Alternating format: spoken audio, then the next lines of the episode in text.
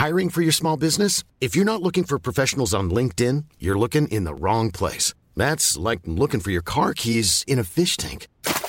LinkedIn helps you hire professionals you can't find anywhere else, even those who aren't actively searching for a new job but might be open to the perfect role. In a given month, over 70% of LinkedIn users don't even visit other leading job sites. So start looking in the right place. With LinkedIn, you can hire professionals like a professional. Post your free job on linkedin.com slash people today.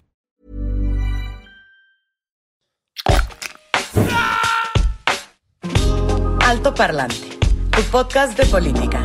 Te decimos las cosas como son. Al micrófono Pablo Marín y Arturo Aramburu. Comenzamos.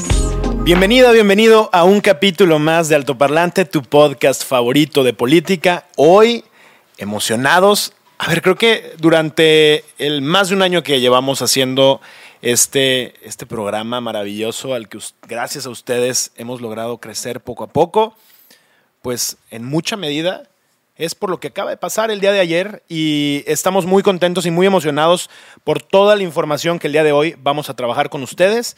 Mi nombre es Pablo Marín y me acompaña Arturo Aramburu. ¿Cómo estamos? Como todos los lunes y todos los jueves, bien lo dijiste, nuestro esfuerzo y nuestro trabajo en este podcast, pues culmina de cierta forma en días como el que vivimos ayer, en días en el que eh, de manera muy afortunada despertamos y vimos que había mucha gente en las casillas, que había filas muy largas, que la gente estaba muy emocionada por votar, que, que se, se sentía una buena vibra. Sí. Ahora, no fue una elección en la que el saldo fuera blanco por completo, porque sí llegaron a pasar algún, eh, eh, pues, varios sucesos desastrosos, Sí. eh, aislados en algunas casillas del país, pero pues el número parece contundente. El INE pudo instalar y pudieron funcionar Sí. el 99.2% de las casillas del país, Que es espectacular.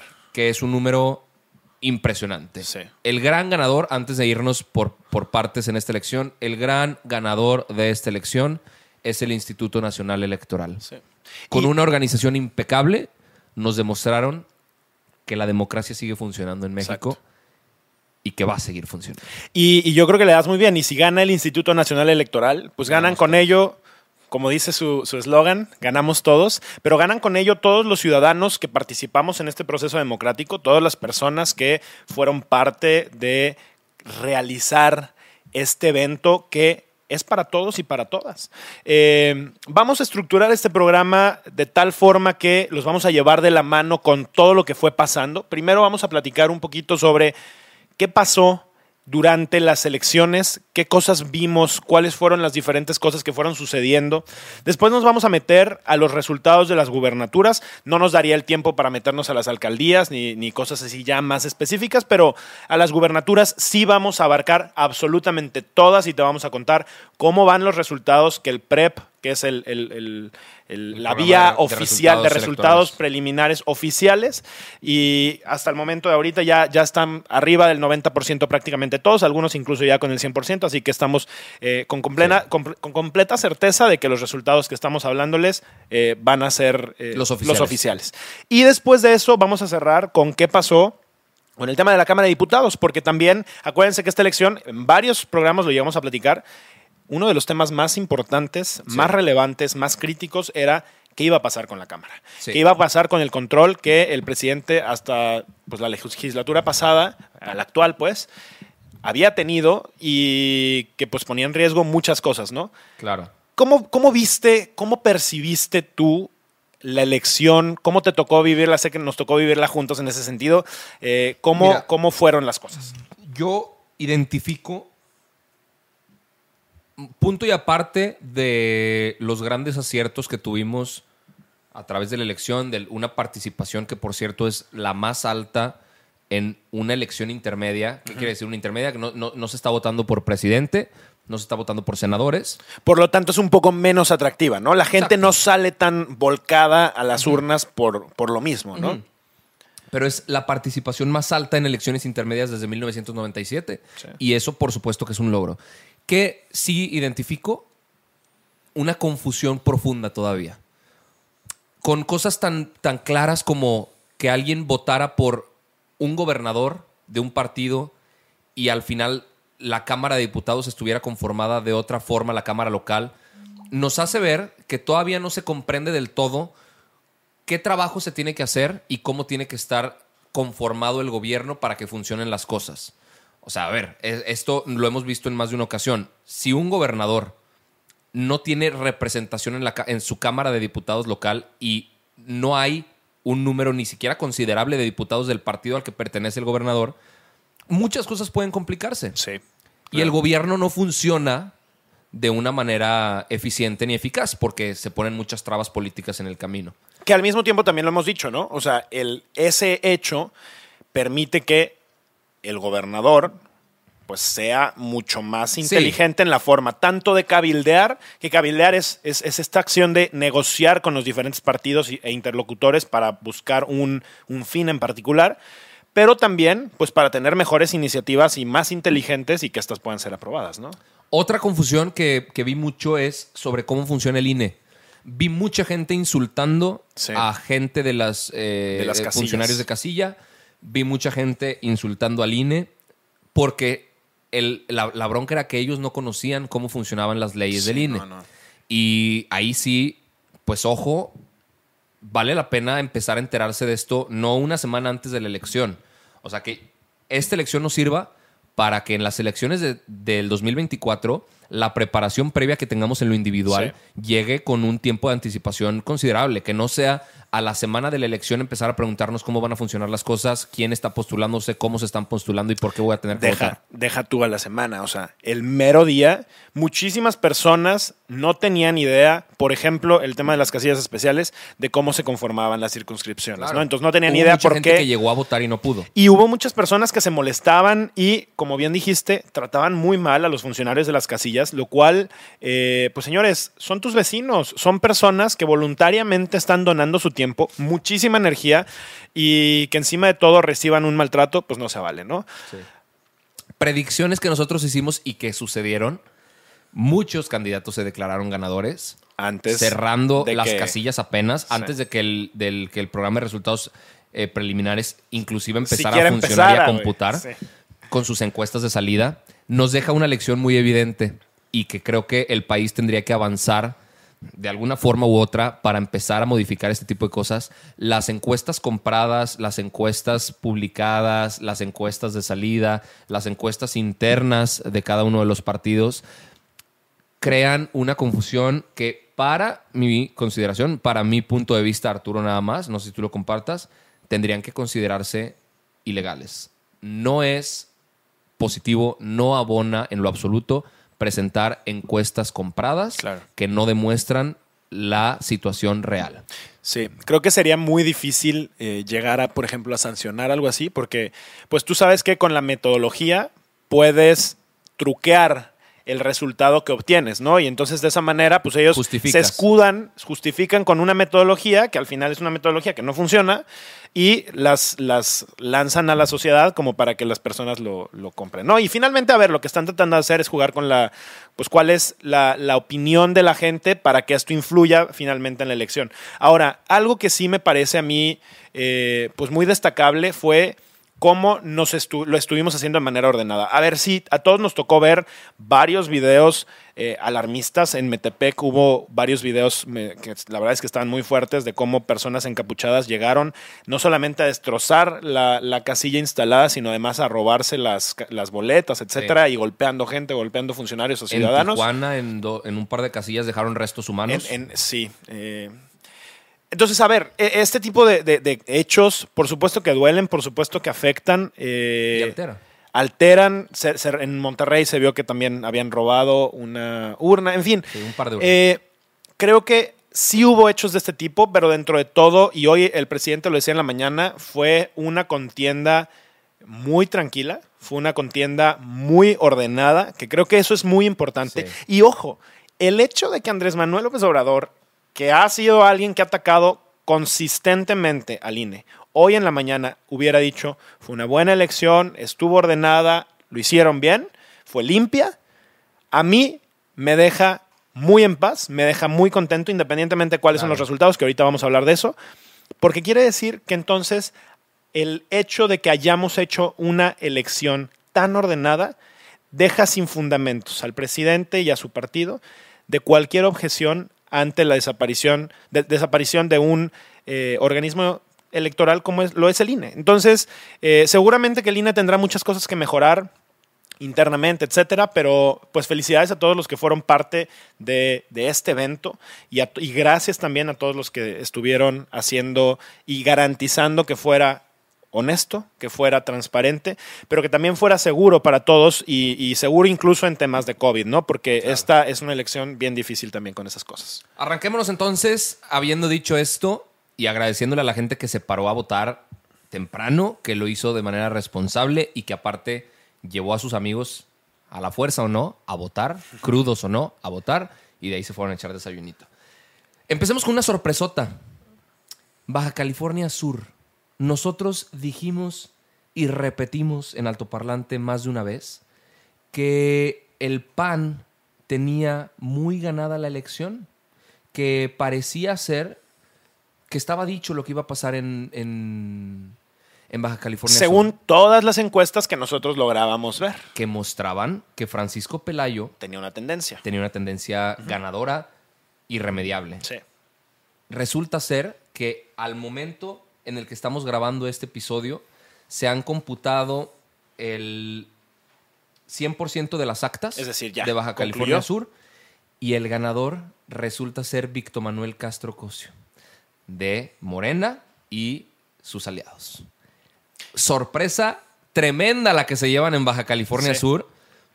Yo creo que A ver. hasta Morena se está llevando la sorpresa de que ganaron. Baja California Sur, y recordarle a la gente, era uno de los bastiones políticos del PAN. O sea, en Claro. general, el PAN era muy fuerte, era como Guanajuato, que es uno de los, de los estados en donde mantenían su coto de poder y, y un, un músculo muy fuerte. Pues ahora Morena se lo arrebata y creo que, pues bueno, es una indicación de que cualquier partido, sea el que sea, se tiene que poner las pilas sí o sí, muy fuerte, Sí. porque si no la gente sí está dispuesta a votar por otra, por otra ala política, ¿no? Totalmente. ¿Cómo se ve el tema en Baja? Eh, En Baja California, norte o Baja California, como es lo correcto decirlo, eh, el tema ya lo habíamos platicado, era muy claro. Marina del Pilar Ávila, que va por Partido del Trabajo, Verde y Morena, tuvo una amplia mayoría, tuvo 48%. Hasta el momento, de- de- en este momento, van el 95% de las actas computadas. Es muy difícil que haya ya algo que sea reversible este, este resultado.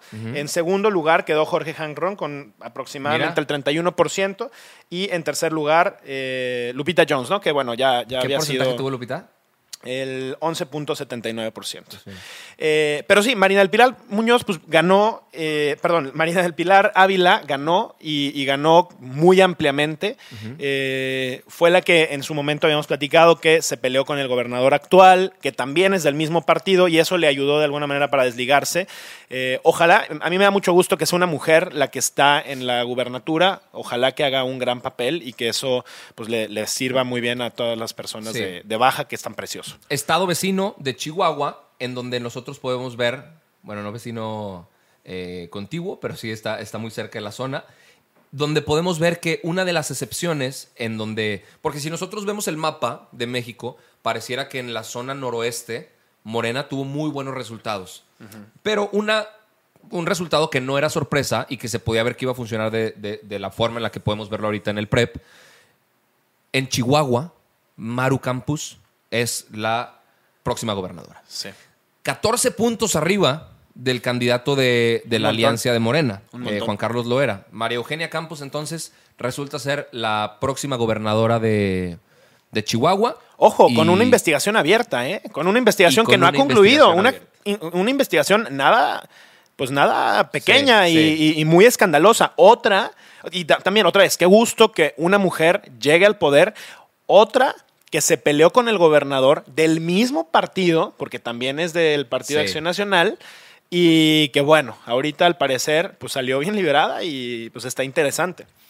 Nos vamos ahora con... eh, nos vamos con Campeche. Otra, otra gubernatura que honestamente a mí sí me sorprendió. eh, Laida Sansores. Laida Sansores que corrió, bueno, fue por, por Partido del Trabajo y Morena. Quedó con Cuarta, 33. cuarta vez que ella se postulaba. a la Cuarta vez, que intenta ser gobernadora, finalmente, la- eh, en, en su caso fue la cuarta es la vencida. Sí. Ganó con y 33%. A ver, en, en esta, en esta van más lento y llevan el 80% de las actas computadas. Pero Igual creo que es difícil darle la vuelta. Esta es una de las elecciones que posiblemente podría ser impugnada, ¿eh? y aquí es muy importante decirle a la gente, es una elección sumamente cerrada, y, les voy a contar por qué. Lai- Laida Sansores tuvo 33.1%, Cristian Michel Castro tuvo 30.8%, y Eliseo Fernández, que, que él es del PAN. PRI y PRD, Y Eliseo de y Movimiento Ciudadano. Eliseo Fernández, que es de Movimiento Ciudadano, tuvo el 31.6%. Es decir, los tres, ya los demás no existen, ¿no? Porque si los tres ¿Laida tienen treinta y tantos, ¿Laida qué? ¿31? 33.1. Ah, ok, hay 2% de diferencia. Hay dos puntos. Sí. Pero la verdad es que es una contienda demasiado cerrada. Aquí esto sí podría terminarse yendo a tribunales, podría haber algún tipo Claro. de impugnación, etcétera. Vamos a seguirlo. eh, pero anticipándome un poco, pues muy probablemente la edad Sansores eh, Sí, sea la, sí, la dependiendo próxima. a ver quién muestra más músculo en, en- en tribunales Eh, y en equipos de abogados. ¿eh? Exacto. En su momento, acuérdense que en eso creo que Morena ha sido muy desordenado y errático. Pero Laida Sansores es la misma que antes de este puesto estaba en Ciudad de México como jefa delegacional. Entonces, pues Sí. bueno. Jefe- es- bueno, no, eh, pero- alcalde ya. Como alcalde, alcaldesa. alcaldesa, que ya le cambiaron el nombre. ¿no? Pero son de esas cosas que uno no entiende. Al fin, ahorita pareciera que va a ser la próxima gobernadora. Sí. Si nos pasamos a Nayarit, eh, o bueno, vámonos antes con Colima. En Colima, Colima. también no hubo nada, nada sorprendente.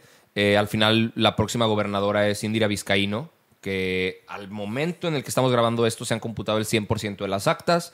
Acuérdense, cada que les estamos diciendo el, el cómputo de las actas, acuérdense que es un resultado informativo, no es un resultado oficial, pero al final del día, el resultado que vaya a proclamar el INE como oficial va a ser lo que se está demostrando en el PREP, a menos que algo muy extraordinario suceda. Entonces, la próxima gobernadora de Colima, Indira Vizcaíno Silva, con el 32%, casi 33% de, de los votos. Morena también gana de aquel lado y, pues empieza a desplegar también un poco más de terreno a nivel nacional. Sí, vámonos ahora con Michoacán. Michoacán eh, en este momento ya prácticamente cerró, tiene el 97% de las actas computadas y también es, fue una contienda muy cerrada. Es- tenemos por un lado a Alfredo Ramírez Bedoya, que se acordarán ustedes que tenían otro candidato que finalmente lo, lo echaron para abajo, igual que en Guerrero. Y después tenemos a Carlos, que él, él estuvo en Partido del Trabajo y Morena, tuvo el 41.5% de los votos contra Carlos Herrera Tello del PAN PRI PRD, que tuvo el eh, 39.03, es decir, menos de dos puntos de diferencia. Eh, dos puntos y cachito. Y la verdad es que yo creo que también puede ser una, una elección complicada. Muy probablemente también se termine yendo a tribunales. Claro. Eh, pero bueno, vamos a seguirla. Michoacán, un estado que también ah, en temas de, de inseguridad, pues ha sido muy, pues muy, muy violentado, ¿no? Sí. Eh, a ver qué, cómo, cómo va. Sí, continuemos con la gubernatura de Guerrero, que es un caso muy particular y es un caso que definitivamente será de estudio porque yo aún no logro comprender qué fue lo que pasó ahí. Podemos recordar que el candidato por Morena era Félix Salgado Macedonio, acusado de abuso sexual, acusado de violación. Félix Salgado Macedonio le retiran la candidatura porque no presentó su informe de ingresos y de gastos de precampaña. Termina siendo la candidata su hija, Evelyn Salgado Pineda, notoriamente acompañada de su padre, notoriamente solamente una fachada para que su papá pueda gobernar el Estado. Con todo esto, ganaron. Con todo esto, a sabiendas de todos, ganaron casi por 10% de los votos sobre Mario Moreno Arcos de PRI PRD. No logro comprender qué está sucediendo. Sí. No logro comprender qué está haciendo mal la oposición. Algo, algo están haciendo mal. O no están haciendo nada, ¿no? O sea, Eso es hacer es las muy cosas mal. probable. Y no logro comprender cuál es el futuro de Guerrero después de que una persona que está siendo investigada por delitos va a ser y va a tener el poder fáctico sobre el Estado y la fachada va a ser su hija. Sí. Pero ese es el resultado oficial. Sí. Hasta el momento llevan Mira, llevan el 40% de las actas computadas. No veo que la cosa pueda cambiar, Sí, no, ni de chiste. pero mira, quedan un 60% de las actas y vamos a ver qué sucede. Sí. ¿No? Eh, digo, este, ¿por, qué, por qué van lento, más lento de repente algún estado contra otros? Porque no en todos lados hay la misma conectividad. Hay zonas, por ejemplo, Guerrero es uno de los estados más complicados en donde tiene mayor dispersión poblacional. Entonces, esto hace un poco más lento el proceso. Sí. Pero bueno, Nuevo León. Nuevo León, otro de lo los. hubiéramos dejado hasta el de los final. inter- nos, nos esperamos. Sí, sí, sí. Vámonos Nos con esperamos. Nayarit mejor. Bueno, está bien, nos Eh, esperamos. Es que sí, Nuevo León es de. Y, y no solo por tema mediático, por tema político, Sí. por tema económico, es una elección que, que por supuesto que vale la pena. Sí, la, la dejamos ahorita atención, al final. ¿no? Eh, en Nayarit, en Nayarit podemos, pues, eh, básicamente replicar lo que está sucediendo en los estados de la zona. Al igual que en Colima, una amplia ventaja por el candidato de, de la coalición PT Verde Morena y ahí también está eh, Nueva Alianza porque tienen el registro local. Eh, Miguel Ángel Navarro Quintero. Entonces, Morena va a gobernar esa zona. La, la franja del noroeste y oeste del país resulta tener una tendencia morenista. Sí. Ahorita vamos a pasar a Sonora y Sinaloa que básicamente demuestran exactamente lo mismo. Sí. Vámonos ahora con San Luis Potosí, otro estado en donde también la cosa había estado muy reñida. Eh, pues finalmente pareciera que el candidato del Partido del Trabajo y Partido Verde aquí no fue en alianza con Morena. Eh, José Ricardo Gallardo Cardona es el virtual ganador. A ver, en este caso sí, faltan todavía el 40% de las actas por computarse, va, llevan apenas el 59%, pero ya lleva una ventaja del 36%. El siguiente candidato, que es César Octavio Pedrosa, tiene el 32.6%. eh, y él va con PAN, PRI, PRD este, y algún, un, un partido también eh, local, Sí. ¿no? Eh, yo creo que es muy probable que se mantenga la tendencia y el próximo gobernador sea José Ricardo Gallardo. Otra vez, otro estado en donde la, la- la tendencia se ve que es muy cerrada Sí. y muy probablemente sea también otra que termine impugnándose y resolviendo en tribunales. Avasallador triunfo del PAN, único triunfo del PAN en Querétaro. Pero gruesísimo. Pero o sea, a ver, tremendo. Se veía ganadísima y se mantuvo Sí. ¿Así? 55% Hombre. de los votos para Mauricio Curi González. ni Andrés Manuel en el 18. ¿eh? Sí. Mauricio Curi, 55% de los votos, con el 100% de las actas computadas hasta el momento. Eh, pues obviamente ahí la cosa está sumamente clara. Vecino de Guanajuato, que Sí. también es panista, Sí, lo sí, cual puede significar una cooperación interesante entre, entre ambos estados. Y además una liga muy interesante en temas económicos siempre. ¿eh? O sea, Querétaro Sí. está creciendo económicamente muchísimo y Guanajuato también tuvo este auge muy fuerte Sí. que últimamente se ha visto un poquito más eh, frenado por temas de inseguridad. Pero entonces ellos van a poder hacer una mancuerna muy interesante. Además, algo interesante es que Querétaro ha crecido tanto porque muchas personas de Ciudad de México, sobre todo muchos corporativos, han visto más oportunidad de tener mejor calidad de vida para su gente en Querétaro. Y pues bueno, ahorita está, está muy interesante Sí. cómo eh, Macu, Mauricio Curi, queda como, pues ya, gobernador muy consolidado. Padre que llegue, a ver, en, los estados en donde se ve que tiene una mayoría tan amplia, está muy padre porque tienen la oportunidad como gobernador de hacer cosas muy interesantes. Claro. Puede ser un gran riesgo también, o sea, porque puede ser que terminen cometiendo muchos errores y se quemen durísimo. Pero, pues ojalá que Querétaro ¿Lo también ves, lo ves le vaya. presidenciable? Lo veo presidenciable, sí. Sobre todo porque ahorita en el PAN, bueno, está Vila en. en, eh, pero, pero todavía yo creo que. A ver, los gobernadores que están siendo electos en, en- en- esta elección del 2021 intermedia tienen un problema.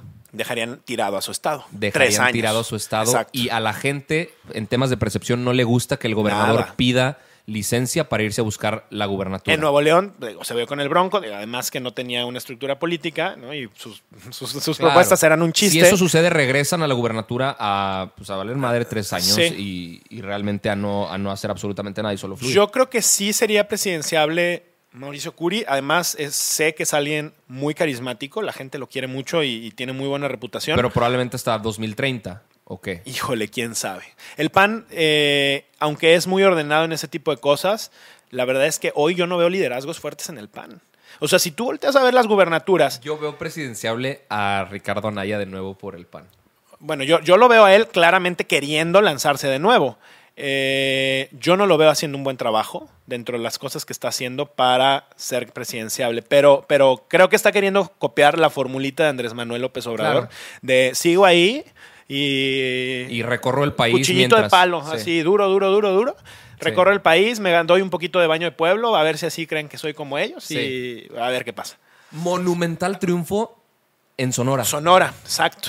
En Sonora, Sonora la cosa, a ver, para que la gente tenga un recuerdo muy breve, el candidato de Movimiento Ciudadano, Ricardo Burs, declinó faltando solo unas semanas para la elección y Movimiento Ciudadano, en vez de ir en alianza con la coalición, decidió candidatear a alguien nuevo. Alfonso Durazo, quien venía justamente del gobierno federal y venía pues, muy fuerte, de repente tuvo algunos escándalos porque le encontraron una cantidad bestial de dinero. Sí, de propiedades. De propiedades, etcétera, que no le, pues, no le beneficiaban nada en su popularidad. Pues resulta que pues, es el ganador, muy claro. O sea, Sí. la verdad es que tiene una diferencia importante. Tiene el 51.51% contra el candidato de Va por Sonora, Ernesto Gándara Camus, que tiene 35.68%, que estaba Sí. con el PAN, el PRI. Er- Eh, eh, Era una elección que, que estaba bajo la lupa. O sea, sí, la- la- la parecía gente- más cerrada de lo que terminó, ¿no? Sí, sí. Y yo sí creo que ahí es, no quiero llamarle culpa, pero por responsabilidad de Movimiento Ciudadano enteramente. Sí, yo Porque también tuvieron creo. la oportunidad a tiempo De cambiar la elección. de cambiar la elección y decidieron no hacerlo. Es decir, si Movimiento Ciudadano hubiera eh, declinado en favor de Ernesto Gándara Camus, porque en teoría ellos decían que no querían que ganara Alfonso Durazo, muy probablemente los resultados hubieran sido positivos para Ernesto Gándara. La realidad es que terminaron haciendo ahí un cambio de candidato y no declinaron, y entonces no solamente le afectó al otro partido, sino que ellos mismos, o sea, terminaron con un 4.7% ridículo, o sea, realmente fueron a hacer... Ricardo Burs sí tenía más del 11%. Claro, fueron a hacer el ridículo ya al final de la Fatal, contienda, cosa fatal. que yo creo que fue un, un error.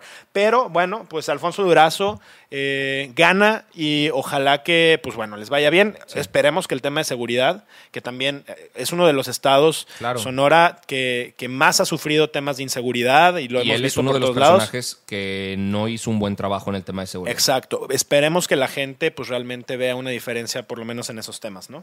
A ver, Sinaloa. Sinaloa, pues exactamente lo mismo. Una elección que parecía mucho más cerrada de lo que terminó siendo. Rubén Rocha Moya termina siendo el avasallador eh, triunfador de la elección. 57% de los votos van para él. Obviamente no han terminado de computar, pero va un 77% del cómputo. No hay forma en la que esto cambie. La tendencia es muy clara. Y Mario Zamora Gastelum, que parecía tener posibilidades, pues termina con un 32% de los votos muy por debajo Sí. de, de la coalición de, de Morena y un partido local de Sinaloa. Zacatecas. Otro de los estados en donde se acordarán también ustedes de los escándalos que hubo con David Monreal, que en un video se ve cómo le, le da una nalgada a otra candidata y Es, de una es manera... otra de esas Es- igual que Guerrero, ¿no? muy rara. Sí. Es igual de Guerrero que la- no, no entiendes cómo es posible que un candidato tan patético, tan, eh, la verdad, o sea, que, que termina siendo un insulto para los zacatecanos en este Sí. caso, termine ganando con tan, pues, de, de- de tal manera, ¿no? Termina él, eh, que viene, David Monreal, que viene con el Partido del Trabajo, Verde Morena y Alianza, Nueva Alianza, con el 48.6%. Claudetita Naya, que es por PAN, PRI y PRD, con el 38%, es decir, más de 10 puntos de diferencia. Parecía que la contienda estaba muy cerrada y pues finalmente no. Eh, Sí. David Monreal pues gana. Eh, en este momento pues ya tienen el 97% de las actas computadas y pues yo creo que sí es una... Claro, mu- mucha mucha está. participación, por cierto, de Zacatecas. ¿eh? Tuvieron un 57% de, de participación Oye, ciudadana, lo cual pues sí está... Mucha Está participación en Tlaxcala.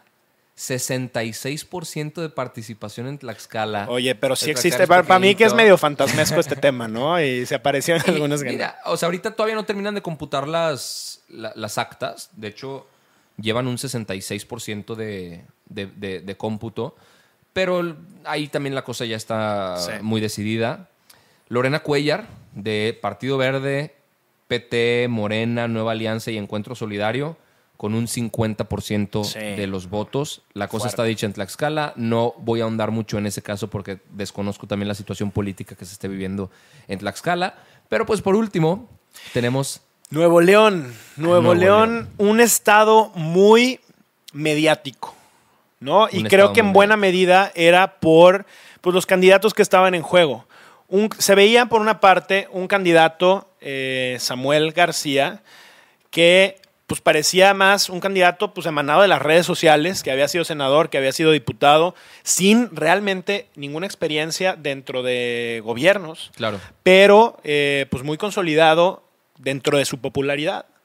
Se veía por otra parte un Adrián de la Garza, que venía de Monterrey, dos veces alcalde, que además había sido procurador, que en temas de seguridad estaba muy posicionado. Se veía además un eh, Fernando Larrazábal, que también había sido alcalde, que también... En dos ocasiones. este, en dos ocasiones, que también tenía mucha experiencia, y además estaba, que pues, estaba por el Partido de Acción Nacional, y además estaba Clara Luz Flores Carrales, que estaba por Morena, eh, Partido Verde, Partido del Trabajo y Nueva Alianza, que había sido en tres ocasiones alcaldesa. Entonces, pues sí, sí era una, fue una elección, creo que muy cerrada Sí. en la parte previa, que después empezó a, a- a despuntar muchísimo Samuel. Sí.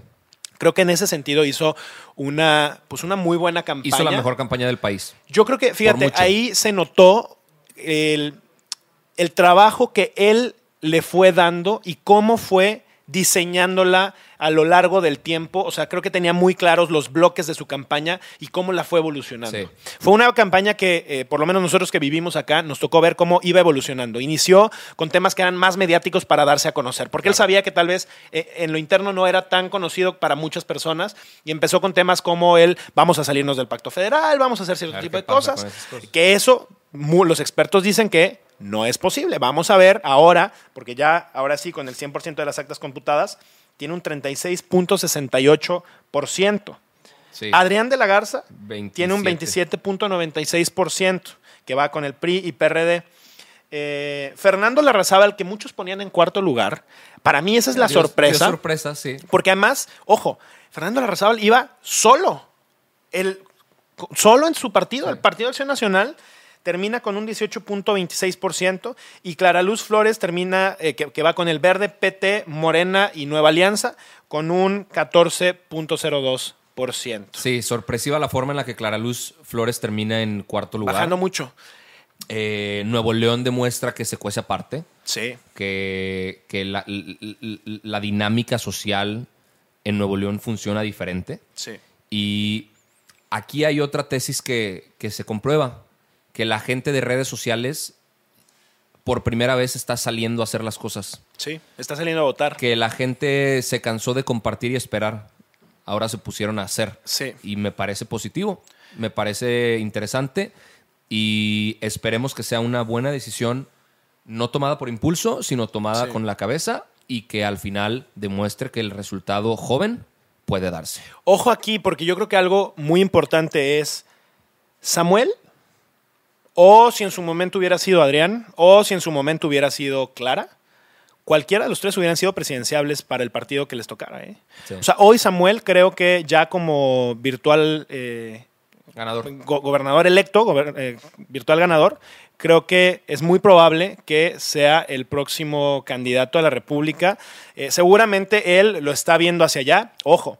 Eso implicaría que tendría que dejar el Estado tirado por tres años. No sé si es algo que quiera, además es alguien que está muy joven. Eh, probablemente se la quieran dar al Faro, que está en, en Jalisco como gobernador y que él sí va de salida. Eh, pero yo sí creo que la popularidad de un Alfaro contra la popularidad de un Samuel a nivel nacional es muy diferente. Claro. Y- Este, y sé que no estamos hablando de alcaldías, pero si hay una alcaldía en la que vale la pena hacer énfasis, es en la de Monterrey, donde Luis Orlando Colosio Sí. es el nuevo alcalde de Monterrey y también por una ventaja sumamente amplia. Sí, y yo creo que, a ver, juega muy de la mano con el resultado que tenemos acá, ¿no? O sea, Nuevo León, est- esta mancuerna Samuel Colosio, que siempre la trataron de hacer muy fuerte, en algún punto parecía que hubo una ruptura, pero después ya como que hubo una reconciliación. A ver, finalmente se tienen que reconciliar sí o sí, los dos ganaron, los dos están eh, claramente arriba y, y, pues seguramente van a hacer cosas muy interesantes. Ojalá que eh, con una gran madurez ejerzan un gobierno diferente, un, un gobierno innovador. Es una gran oportunidad para movi- eh, Movimiento Ciudadano. ¿eh? O sea, creo que Movimiento Ciudadano tiene ahorita una oportunidad muy interesante porque tiene Jalisco, un partido, un, un estado muy, muy importante, y ahora tiene Nuevo León, Claro. otro estado sumamente importante. Que ahí de forma muy interesante, en distritos obtenidos por, por eh, mayoría relativa, Movimiento Ciudadano no tiene ninguno. Sí, Entonces está muy interesante que no hubo esa ola naranja que se esperaba exacto. Eh, para que tuvieran el Congreso del mismo color. Sí, no.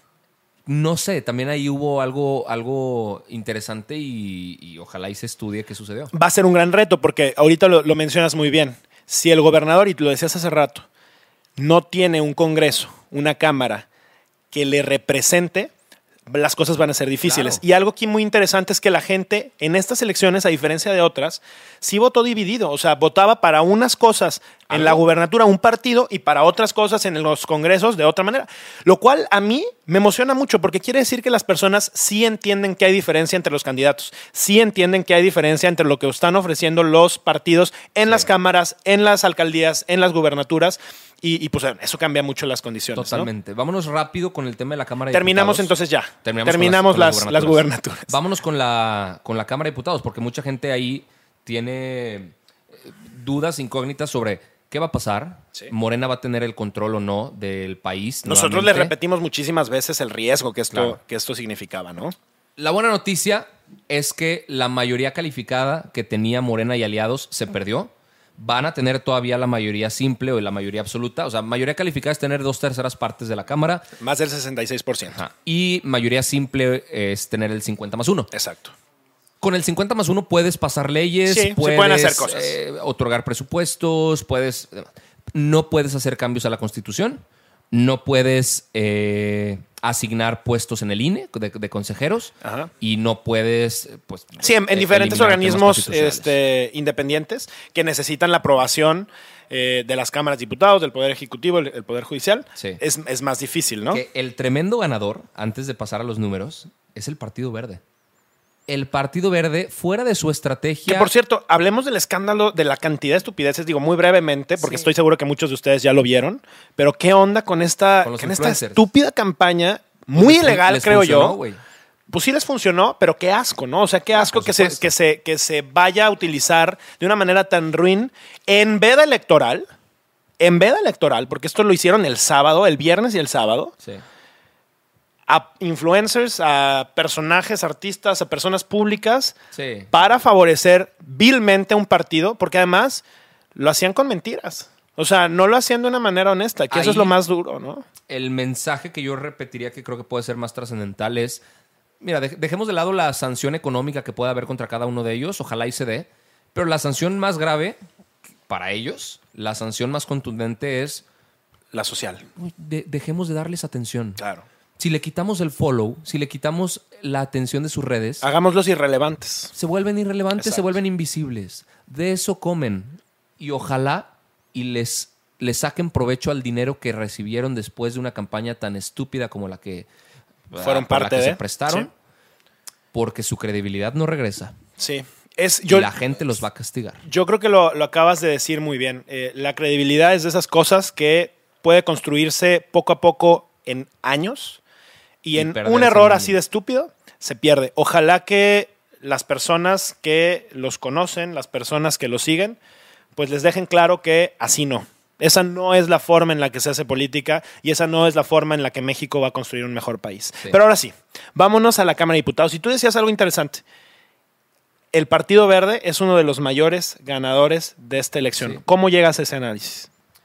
Pasaron de 11 diputados que tenían en la Cámara a un promedio, porque todavía no se sabe el número por completo porque faltan Sí. algunas actas, de entre 41 y 48. Imagínate. Yo creo y veo ahí un precedente interesante para que Morena tenga que renegociar con ellos. Sí. Dejan de ser Van un- a tener mucho más poder, ¿no? Claro, dejan de ser un partido que se presta al poder por dinero Sí. a ser un partido que puede poner condiciones Exacto. y puede poner un precio. Creo que la- los términos de negociación van a cambiar.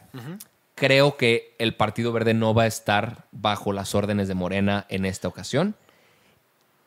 Pasa a ser un partido bisagra Movimiento Ciudadano, un partido que va a definir si la oposición o Morena tienen un, un control sobre la Cámara.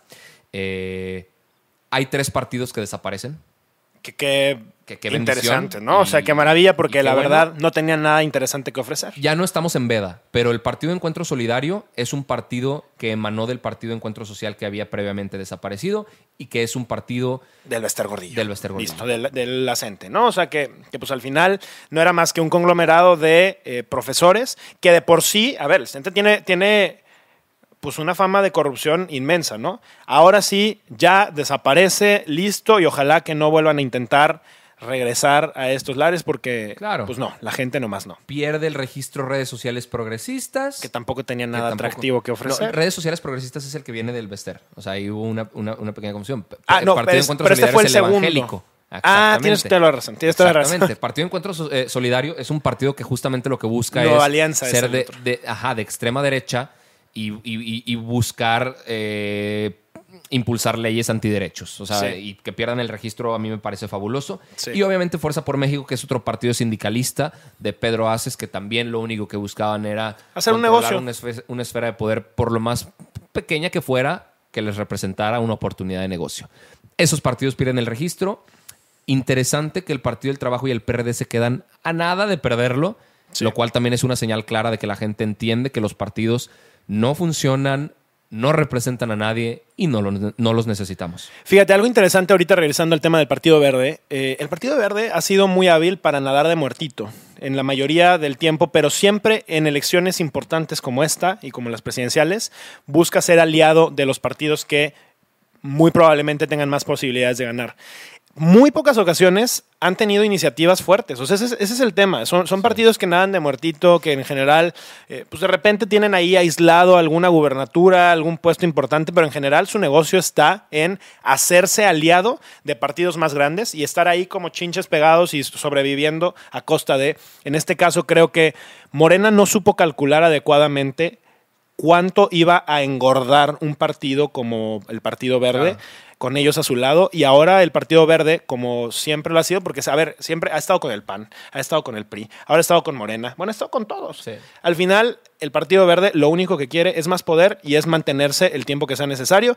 Eh, le va a costar caro Sí. a, a Morena. Y Morena, más allá de haber ganado las- la mayoría de las gubernaturas, yo sí creo que eh, perdieron. O sea, yo sí creo que Morena tuvo un impacto eh, sobre la... O sea, vaya, la gente tuvo un impacto sobre las decisiones que pueda tomar Morena de aquí en adelante. Sí. Se están dando cuenta que no pueden hacer lo que quieran y no es un país de un solo hombre. Sí. México no es gobernado por un solo hombre y esta va a ser una muestra muy clara. La elección nos dejó ver que es, es un, es un país de muchos colores Sí. y que más vale que empecemos a construir una democracia que funcione con todos estos colores Exacto. arriba. Sí, otro, otro comentario que yo sí quisiera dar, yo creo que otro de los ganadores eh, interesantes es Movimiento Ciudadano. O sea, logra algo que pues, no se hubiera visto venir hace tres años, que era Claro. muy difícil pensar, tanto en temas de gubernaturas como en el- la representación en los congresos. Creo que eh, este va a ser un partido con el que se va a poder, va- van a tenerse que sentar a negociar con ellos. Sí, y eso los pone en un plano completamente diferente al que tenían anteriormente, que eran pues muy, pues muy poco visibles, ¿no? Eh, es otra cosa interesante. Me llama la atención, a pesar de lo que acabas de decir, que yo estoy completamente de acuerdo, ver a un presidente tan en paz, ver a un presidente tan tranquilo con estos resultados que no le favorecen. Y muy probablemente también es porque sabe que tiene eh, pues coartado a otro de los poderes. Y, y yo sé que íbamos a hablar solamente de las elecciones, pero creo que este, este tema este tema es muy importante y no lo queramos dejar a un lado. Además, este, eh, pues por un ratito va a ser el último programa que hagamos, cerrando un poco esta, esta etapa de altoparlante que les llevamos de la mano hasta el día de la elección y al día posterior. Eh, pero pasó algo eh, justamente... Hoy en la mañana. Hoy en la mañana, Qué aprovechando... No es coincidencia. Tú sabes que en política, y, y sé que lo dices irónicamente, en política no hay coincidencias. Resulta que finalmente lo que ya habíamos estado esperando se publica en el diario oficial de la Federación. Eh, pues el tema de, mandato. Saldí- el- de Saldívar. Cuéntales un poquito, ya los habíamos platicado, pero cuenta un poquito qué implica esto. Implica que por primera vez en la historia democrática de México reeligieron, de cierta forma, ellos le llaman extensión Ya- de mandato, legalmente ya, ya está publicado, así que reeligieron al presidente de la Suprema Corte de Justicia. a la persona que es el número uno, el titular del Poder Judicial. Sí. Eh, pierden el poder legislativo, ganan el poder judicial, gana poder Morena sobre, las, eh, sobre los jueces, sobre la corte. Veamos cómo se pronuncia Arturo Saldívar, porque todavía puede tener su dignidad y rechazarlo, Todavía, sí. pero ya está publicado y hasta que él no diga lo contrario, su mandato se amplía por dos años más. Sí, un tema bien delicado porque acuérdense que esto implicaría que él seguiría en el cargo cuando las próximas elecciones, justo las del 2024, se lleven a cabo. Y, y esto pues termina siendo algo muy complicado porque, otra vez, la intención de tener tres poderes es que pueda haber equilibrios, que las diferentes fuerzas se puedan complementar y eventualmente salgan mejores cosas. Si uno de los poderes tiene poder sobre el otro, pues entonces estamos teniendo dos poderes nada más. Sí, se vuelve un absurdo. Ojalá que esto pues realmente solamente eh, represente algo que no ponga en riesgo nada de lo que estamos viendo y ojalá que pues esta, el, el cierre de esta contienda sea un escenario positivo para nuestro país, para nuestro Sí. México que tan dolido está. Si hoy estamos viendo las cosas difíciles en México, no es consecuencia de este gobierno inmediato, ¿eh? eso hay que decirlo, es consecuencia de lo que varias generaciones antes no han hecho de una manera fuerte, de una manera tajante. Aprendamos de este momento como la oportunidad perfecta para replantear lo que estamos haciendo nosotros como generación y ponernos las pilas porque el 2024 va a ser un año mucho esquina, ¿eh? más complicado y se va a pasar mucho Volando. más rápido de lo que nosotros estamos pensando. Por nuestra parte, es todo. Gracias por haber seguido esta pues, cobertura larga de lo que fue el proceso electoral y habernos acompañado todos los lunes y jueves. Una disculpa si de repente no, no publicábamos a, a tiempo. Créanos que, que no, no- no es fácil poder darle seguimiento a, a esto como un- algo de no tiempo completo. Claro. Gracias por haber estado al pendiente, gracias por acompañarnos, gracias por habernos recomendado, gracias por haber participado ayer. Esto es Alto Parlante. Su podcast favorito de política. Nos vamos en un break. Regresaremos. Regresaremos cargados y mejores que nunca. Mientras tanto, eh, sigan al pendiente. Sigan al pendiente de las redes sociales. Por ahí seguiremos compartiendo algunas cosas. Y recuerden Eh, que la democracia no es de un día. Construir país no es solamente votar. Empecemos a visualizar qué otras cosas podemos hacer y pongámonos de acuerdo para hacerlas. me encantó. Cerramos con eso. Muchísimas gracias y hasta pronto.